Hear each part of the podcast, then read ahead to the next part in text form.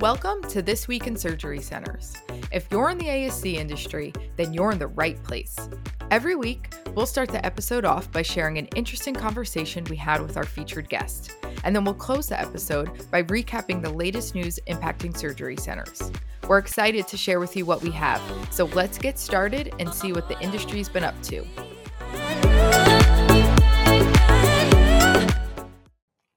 Hi, everyone. Here's what you can expect on today's episode. We are talking with Amy Jones, owner of Jones Premier Pharmacy Consulting, all about managing your med room. Amy shares with us common mistakes, how to choose vendors, overcoming med shortages and supply chain issues, and so much more about how you can have full control over your med room and know exactly what's coming in and what's going out. We'll close the episode with a few news stories. We'll start with the new price transparency law in Virginia, talk about how declining pay is pushing more and more physicians to ASCs, look at the latest industry acquisition, and of course, end the news segment with a positive story about a recent executive order that will allow hearing aids to be sold over the counter. Hope everyone enjoys the episode, and here's what's going on this week in surgery centers. Awesome. All right. How's it going, everyone? I am your host here at This Week in Surgery Centers, Rafael Kinsby, and this week we have an amazing episode. I am super excited for this one. We've had this on our calendar for a bit, so excited to jump in here. We are joined today by Amy Jones of the Jones Premier Pharmacy Consulting Group. She's got some amazing insights, and today we're actually going to be walking through a really cool topic around the best practices for managing your med room. So Amy's got a ton of years of expertise and knowledge on this, but I couldn't do her introduction justice. So Amy, I'm going to turn it over to you. For anyone who hasn't heard of you or doesn't know about your consulting practice, can you just share a little about yourself and kind of what you guys offer? Yes, thank you. Thank you for including me in this Surgery Center podcast.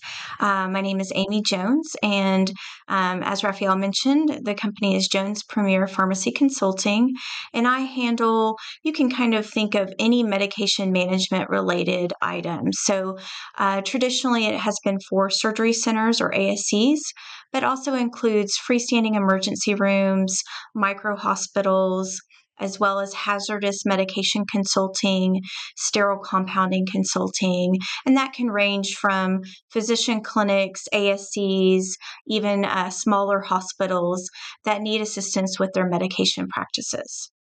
Awesome. That's fantastic. And I know you've been in the space for a while. How long have you been in this consulting space, and kind of what inspired you to get started here? Yes, so I've been a pharmacist for 17 years now. The time has flown whenever I say that number.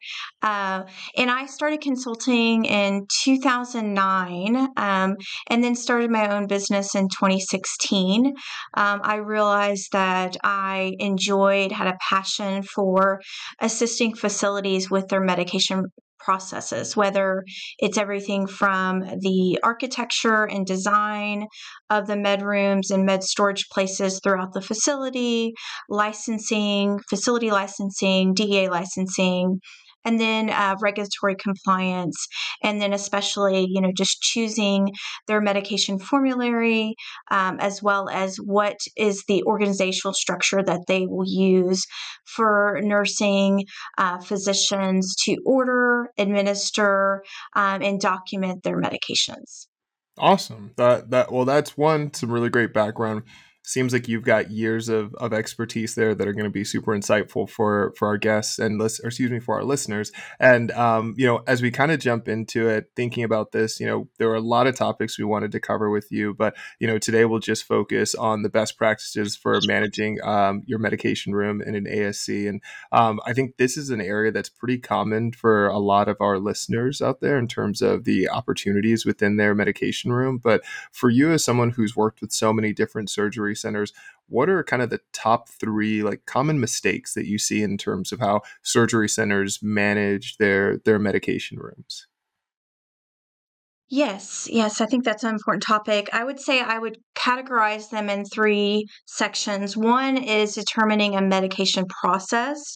Two is having dedicated staff. So either that's having a consultant pharmacist on board, having a dedicated nurse to the process, and then following standard protocols.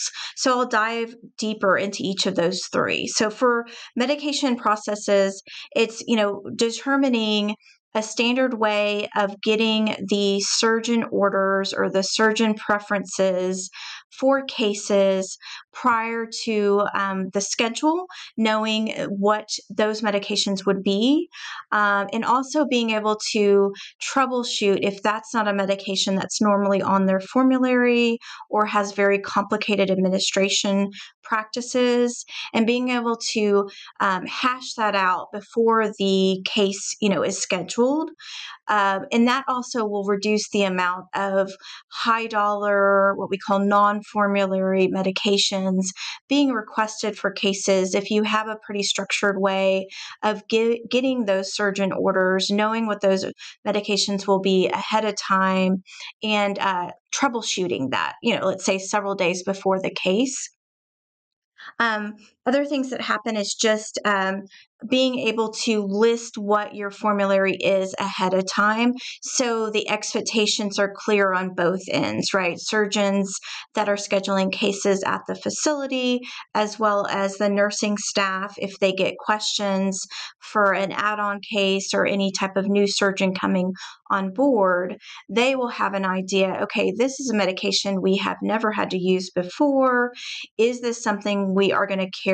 Is this something that's feasible administration-wise for our facility to do, right? There are medications that can be really complicated where they're frozen, they have to be defrosted in a certain period of time, then they have to be put in a certain applicator before administered. And so those would be situations where you as a facility, if you are going to go that route, at least you plan ahead, do nursing education, and know before the day of the procedure. Because what can happen if those are not in place is what you kind of have a more stressful environment where errors can be made, right? So maybe the wrong medication is ordered, the wrong dose is ordered, or it's prepared incorrectly and puts the patient at risk, because we're trying to do that very quickly with items that are unknown. That makes sense. And then the second, the second item that, I see many mistakes with is having dedicated staff. So if there are some surgery centers in the U.S. that do not have a consultant pharmacist, and so one of the suggestions that you'll hear me talk about throughout this would be to have a consultant pharmacist, maybe even if your state board of pharmacy rules don't require it, or your Department of Health doesn't require it, to work out some sort of procedure where you have a consultant on board that can help you with these decisions that we're going to go through throughout this podcast. Awesome. At the very minimum, having a dedicated nurse. So there, if there's not someone that volunteers to kind of handle the medication processes in the med room, trying to get someone assigned to that area. The reason why, I say that as a mistake is what can happen is folks don't realize how time-consuming the medication process can be for surgery centers and other facilities. And so if there's no one really assigned, no one really takes ownership of that area. So you have things that are not ordered. You don't have an organized process of where the medications go in the med room. You don't have an organized process of documentation, and then also just follow up. Let's say a medication is a multi-dose vial and you can use additional doses.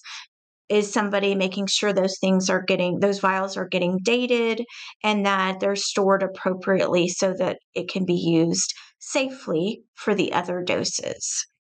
Awesome. And then the third, Yeah. The third item in that same question of the common mistakes would be having standard protocols. Standard protocols and what we call order sets or standard orders. This is been integrated into healthcare for many decades now. But what I see is sometimes ASCs do not have them in place. So having structured standard orders or standard protocols where the nursing staff can all be educated, anesthesia staff can all be educated and know what those are. So examples would be your preoperative antibiotic dosing, having a structured weight-based dosing and the type of antibiotics you use for which cases. And then if these cases are a long case, they will actually have to give additional doses of antibiotics in the case.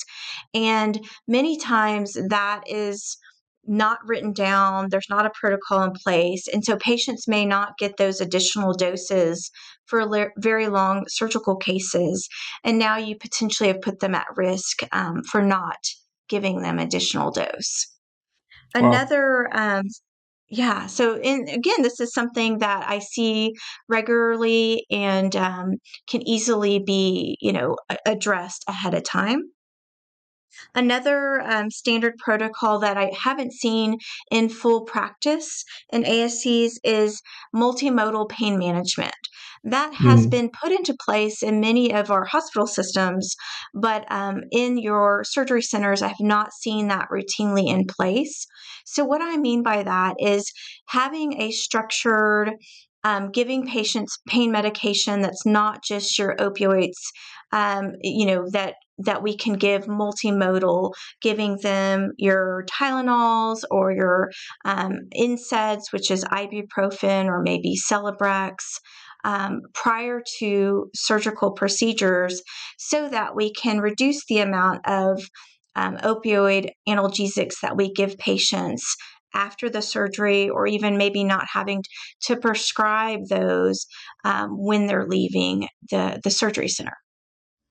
That makes a ton of sense. And I think you nailed kind of a number of things there that happen directly within a surgery center that with the right protocols and kind of structures around the team, you're able to manage. One of the things that kind of comes to mind is, as a part of that is thinking about some of the elements of what kind of happens outside of the surgery center in terms of kind of vendor selection. What are some of the recommendations that you have around kind of vendor selection and like ways that ASCs can approach that? Sure. Yeah, that's a great question. And I think that is something even for established ASCs that can come up as a point, especially if they have not had a consultant pharmacist in place. But for your newer ASCs, determining a vendor, all vendors are not created equal. Some vendors are focused more on your supply chain. So, your needles, your syringes, IV tubing, et cetera. And then you have vendors that do have a pharmaceutical division, and that is one of their major divisions of that company. So you want to look for those vendors. And even if what I commonly see is you have an ASC that's just opening up, and they're not doing many cases at that time because they're still waiting for either CMS certification or any of their other regulatory certifications. And they have been able to get by with the vendor that they chose. But that vendor doesn't have a strong pharmaceutical division. So then when they start to do more and more cases, they realize that that vendor is not able to keep up with the medication supply. So what I always try to choose is a vendor that has a large pharmaceutical division and is able to keep up with the drug supply, especially with the amount of drug shortages that are out there. You definitely want them to have a large warehouse or multiple warehouses across the country and just be aware of that. Some other items to think about is in that initial contract, what is going to be the delivery process. Some vendors will actually restrict you to one delivery day a week, which can get really tricky as you get busier, right? So as you add on cases, there's going to be things that come up where you need additional medications. And if your vendor is only one day a week, that's going to put you, in a situation where you're going to have to pay additional fees to get an additional delivery. So maybe negotiate at the beginning to have a multiple day a week delivery schedule to account for the volume that you plan on having at your surgery center. That makes a ton of sense there. And, in terms of just kind of that vendor piece, you mentioned a couple things there around kind of the supply factors and their ability to meet the supply needs. And I know we've probably all been hearing a ton in that regard in terms of kind of things that have happened during kind of the COVID and the pandemic in terms of impact on supply chain. But, based on just some of the things you mentioned there, it seems like supply and kind of managing and preparing ahead for any potential shortages is something that seemed like even past COVID or even before COVID was a factor that was important. Are there any kind of insights that or background you can kind of share there in terms of just how centers should be thinking about managing for shortages or kind of how those different shortages can impact a center? Sure. And so, just to explain a little bit about why drug shortages exist. There are multiple factors, and I think that it's worth describing because there are some misconceptions about why drug shortages exist. So just with anything, right, if you're having a computer made or a car made, there's multiple pieces to that production. And I think that there are misconceptions that all happens in one place, right? Like one plant in the United States, but it doesn't. With drug supply, what happens is they will have pharmaceutical companies will have plants throughout the world, and each of those plants may provide a different portion of that production. So you may have a plant in India that's making the actual product ingredient or the powder of the drug, which we refer to as API. And if that plant has some issues, whether they were shut down or had all their staff out for COVID or whatever it is, you don't have the actual powder to finish the production. So maybe your other plants are doing fine, but you don't have the initial product. And then your glass vials may be made at a different plant. That may all be brought together at one plant, and then they prepare the final product. And so if, one of those plants goes down, it can cause a problem or delay. Some other things that can cause a delay would be if that plant is inspected by FDA and the FDA finds some concerns there. And they can be inspected by the FDA in other countries as well. I think people don't realize that. But if a product is being used in the United States, the FDA, or I'm sure they send a representative to go into another country's plant and do that inspection. So if the FDA determines that there's concerns, whether it's in documentation or their production process or contaminants, the FDA can actually shut that plant down. And so that would cause... And that's, very frequently what you see is, you have a pharmaceutical company who produces, we're going to give lidocaine as example because lidocaine is on shortage right now. But let's say that plant is the only plant that produces lidocaine, and the FDA comes in and says, we don't agree with your documentation. You're not taking enough samples, or these samples appear to be contaminated. They will shut that plant down until they see resolution in whatever the issue is that the FDA has found. Well, now that company is left spinning, right? Because that's their plant to make lidocaine. And they're not always able to pivot very quickly because what these pharmaceutical companies do is they will allocate a certain line. You can kind of picture a manufacturing plant. You have, lines of production. In a car factory, you've got, several lines making different pieces of the car. So they've dedicated, let's say, one or two lines to making lidocaine. And then the rest of the lines are making, bupivacaine, ropivacaine, et cetera. They are not always able to pivot quickly and say, okay, we can shut down the bupivacaine line for 3 weeks and make lidocaine because of the shortage. A lot of times they just keep on going, and they go based on the quota of what they've produced in the last year and the usage numbers for that year. So that leads us to another reasons why shortages happen. If, let's say, two companies in the world make this drug, and one of those companies gets shut down for whatever reason, or the company decides not to make that drug ever again, like they can, internally determine, is this something we want to continue making? A lot of times it's a cost versus revenue type scenario. And for our generic drugs, that many of those we use in our surgery centers. So your anesthetics are all generic. Many of your antibiotics that we use in surgery centers are generic.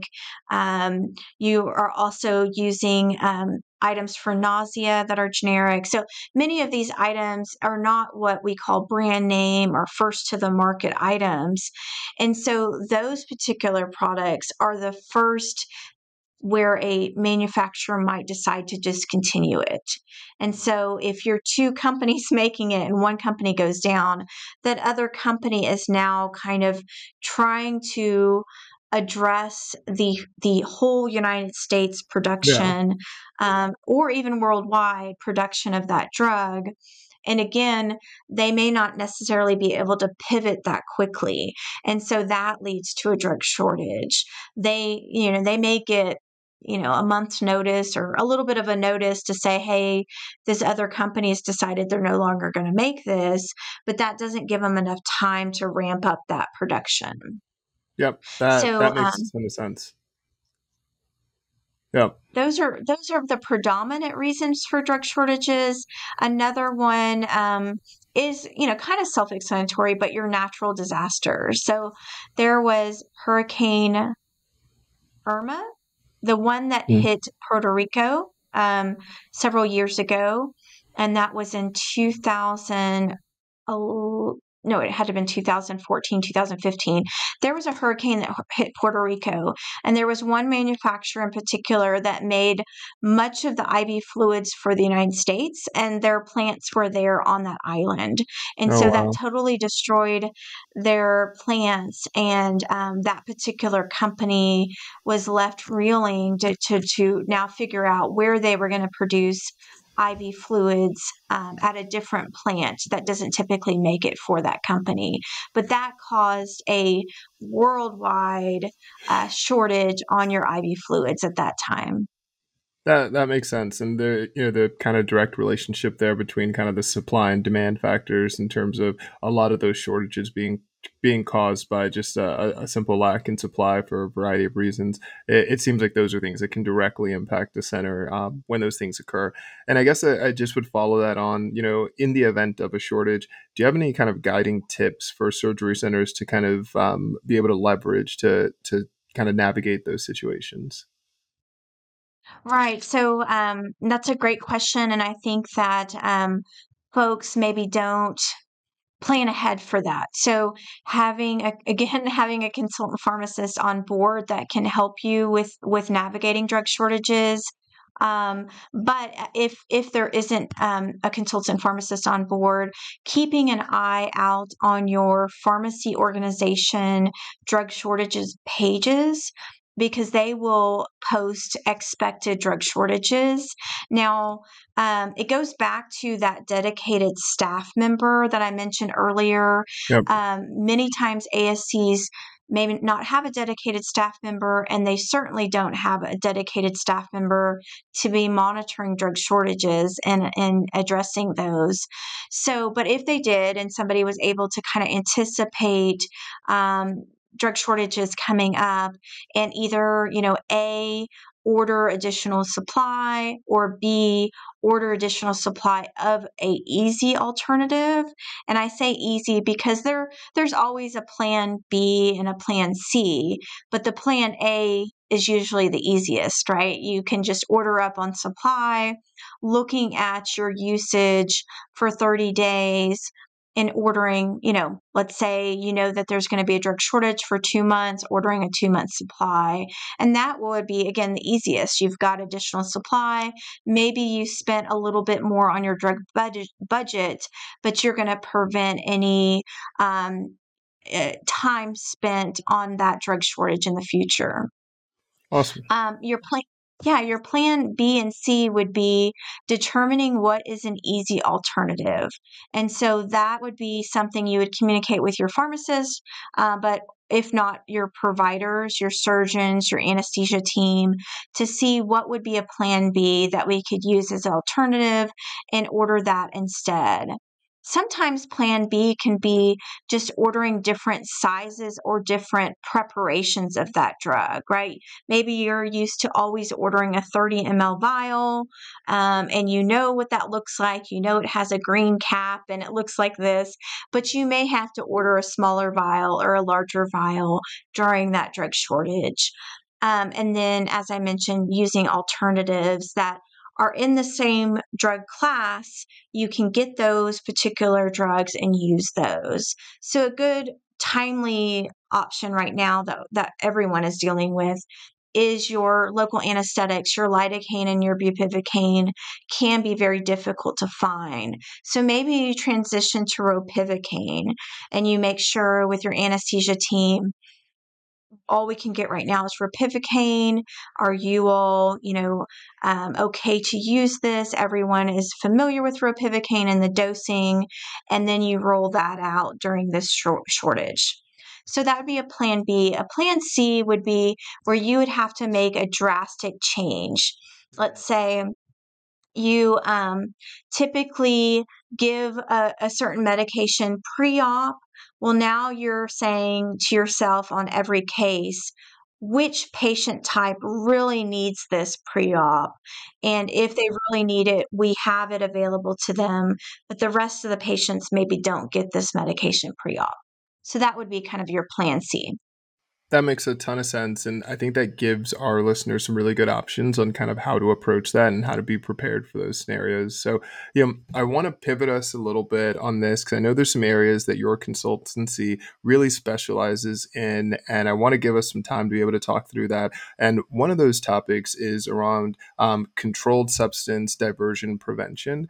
And that's an area that I want to make sure our listeners get a chance to kind of understand and also understand some of the approaches that you recommend around that. So for any of our listeners who aren't necessarily familiar with what that is, can you kind of explain that a bit and also maybe talk a little bit about kind of some of the processes and steps that you tend to recommend?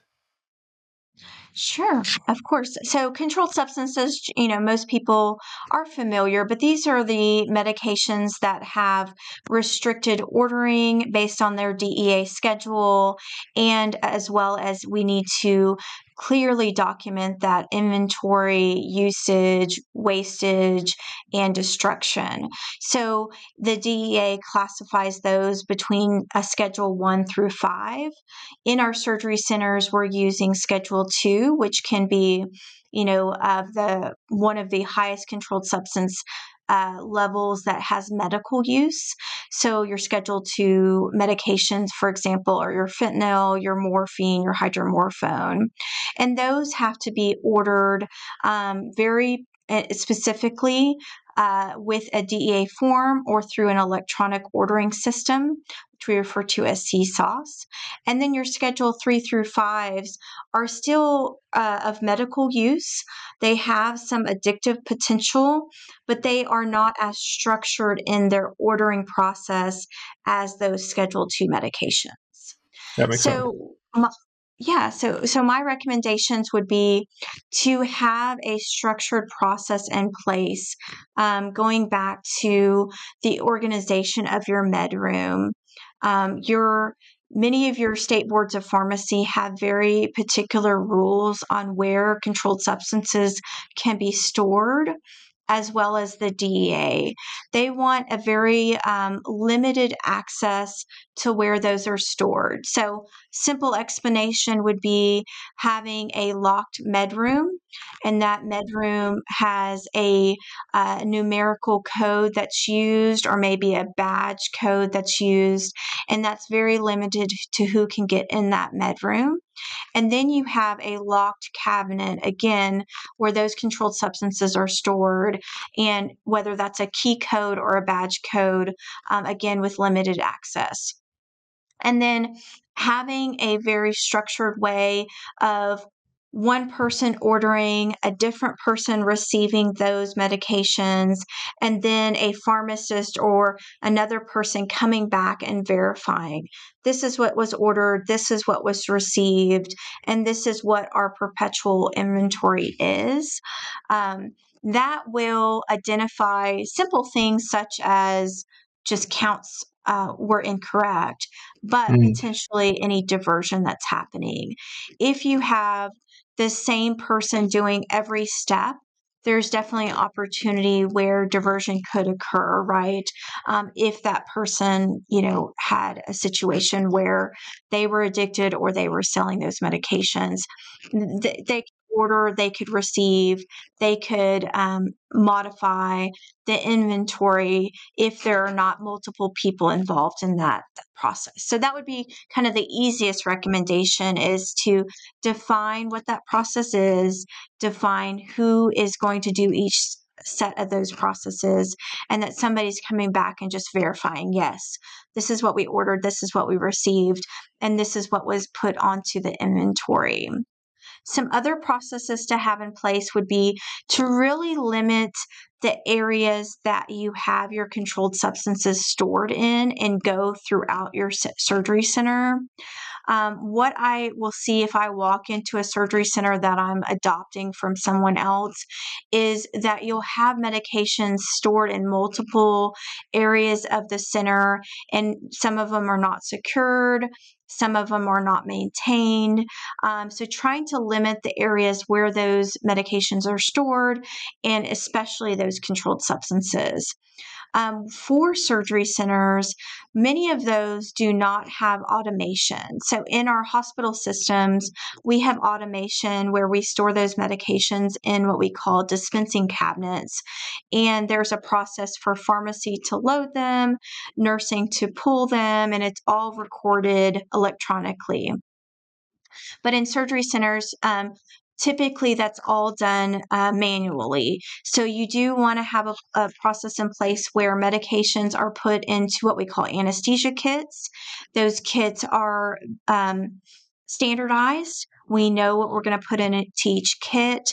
The kit is numbered. The kit is sealed. We know if we give that kit to an anesthesia personnel for the day, that it's also returned that day. So having a process in place that you know who's going to fill the kit, who checks the kit, and who is making sure that all the kits get back into that med room at the end of the day, and someone maybe didn't walk out of the center with it, or that any of the medications are missing from the kits. So those are pretty easy. I mean, they sound pretty easy, but I do see that those processes are not in place in some surgery centers. Yeah, those are all really good insights. And it seems like there's a lot of easy and kind of straightforward steps, but I can see how, when it comes to change management and kind of making new processes on any team, a surgery center or otherwise, it can be tough for people to kind of adopt some of those changes. But considering the risk factors there, it seems like, taking those steps would be a slam dunk for any surgery center. So that's super helpful. I know we're kind of pushing up against our normal kind of time here, but there is something that we do every single episode with every single one of our guests. And we always ask our guests, what is one thing our listeners at their surgery centers can do this week to improve their surgery center? Yeah, I think that's a great topic to have, for every speaker that's coming on. So I love that. One thing from a medication management perspective is having a consultant pharmacist. Whether you have a consultant pharmacist, at the very minimum, having a dedicated staff member that can help you with your medication management. That will lead to standard of care, best practice, preventing drug errors, having a safe, effective way to give medications in your surgery center, and allocating the staff to that. So if the consultant is coming in and helping with those processes, or the dedicated staff member is given time to work on those, I think that's the simplest answer to walk away with, and for people, whether that is the owners of the surgery centers or the providers, knowing how important and how time-consuming the medication process can be. That's super helpful. And I feel like this episode's got a ton of really good nuggets in it. We try and make some great clips coming out of every episode so we can kind of share some of them in addition to the whole episode. And it's going to be tough for us to choose which parts to use as clips. But Amy, it has been fantastic having you on. I know our listeners are going to really enjoy this one. Thank you so much for your time and for your insights. Thank you so much for having me. And I wish every ASC the best. Awesome. As always, it has been a busy week in healthcare, so let's jump right in. In our first story today, Virginia ASCs are to be included in the implementation of the state's hospital price transparency laws. This story comes from ASCA's Government Affairs Update, so major shout out to Stephen Abresh of ASCA for summarizing this so clearly for us. On April 11th, Virginia Governor Glenn Youngkin signed into law House Bill 481. The measure requires hospitals to make publicly available on their websites a machine-readable file containing a list of all standard charges for all items and services provided by the hospital. Now, a lot of that language really isn't new. But on September 7th, a committee got together to discuss recommendations for implementing the law. Now, it's important to note that in Virginia, ASCs are actually referred to as outpatient surgical hospitals. So if you look through the minutes, just a heads up that that's what you'll be looking for, not ambulatory surgery centers. By the end of the meeting, though, the committee unanimously recommended that ASCs should be subject to the state's hospital price transparency requirements as well.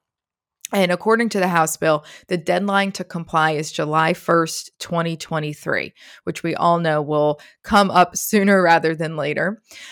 So first, for all of the ASCs in Virginia, please make sure you check out the episode notes for all of the links so you can learn more and start preparing for this. And then for the rest of the states, it's important that we take what's happening in Virginia as just another wake-up call that more and more transparency requirements are coming your way.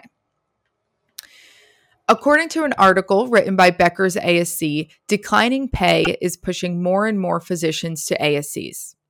CMS proposed a physician fee cut of 4.42% in 2023, and if that takes effect, it will continue to sweeten the deal for physicians who may currently be on the fence about whether they should transition their cases to a surgery center or not.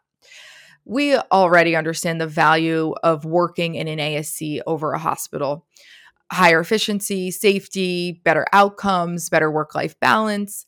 But declining pay in a hospital setting will impact physicians' pockets. And we all know that there is no bigger driver than that for most of them. So don't hesitate to start networking and doing some marketing to your local physicians and letting them know the benefits of performing cases at your surgery center, especially if that physician fee cut does take place. Our third story comes from PR Newswire. Last week, National Medical Billing Services announced that they have officially acquired MedTek.